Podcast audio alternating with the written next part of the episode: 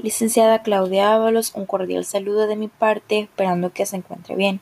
Empezaré por explicar los cambios económicos que se generó de la independencia de Centroamérica. De esto puedo decir de que no hubo muchos cambios de cuando los españoles gobernaban, ya que el control siempre lo seguía teniendo las personas que tenían más poder económico. Solamente se le puso fin a que los españoles dejaran de gobernar esos territorios y también impedir que las ganancias que se obtenían en América ya no las tuviera España, pues no cambió nada, solo que la administración española se fuera y los de mayor poder siempre siguieran ocupando su lugar.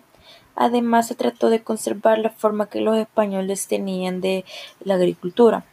Siempre también seguía con las eh, explotación de los indígenas, dejando de un lado eh, ahora los cambios económicos, voy a empezar a hablar sobre los cambios sociales, eh, que tiene mucho también que ver con la economía, porque siempre se seguía utilizando la misma estructura de cuando los españoles estaban al mando.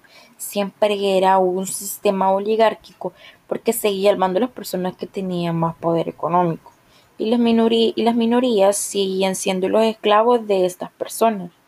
Bueno, ese sistema perduró por muchísimas décadas. Ahora, para finalizar, eh, voy a hablar sobre los cambios culturales.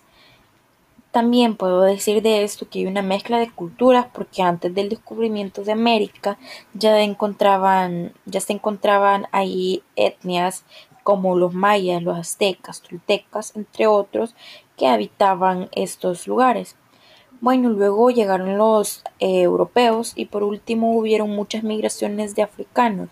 Es por eso que menciono que hay una mezcla de cultura de todo lo que mencioné anteriormente, los que eran africanos, europeos y las etnias.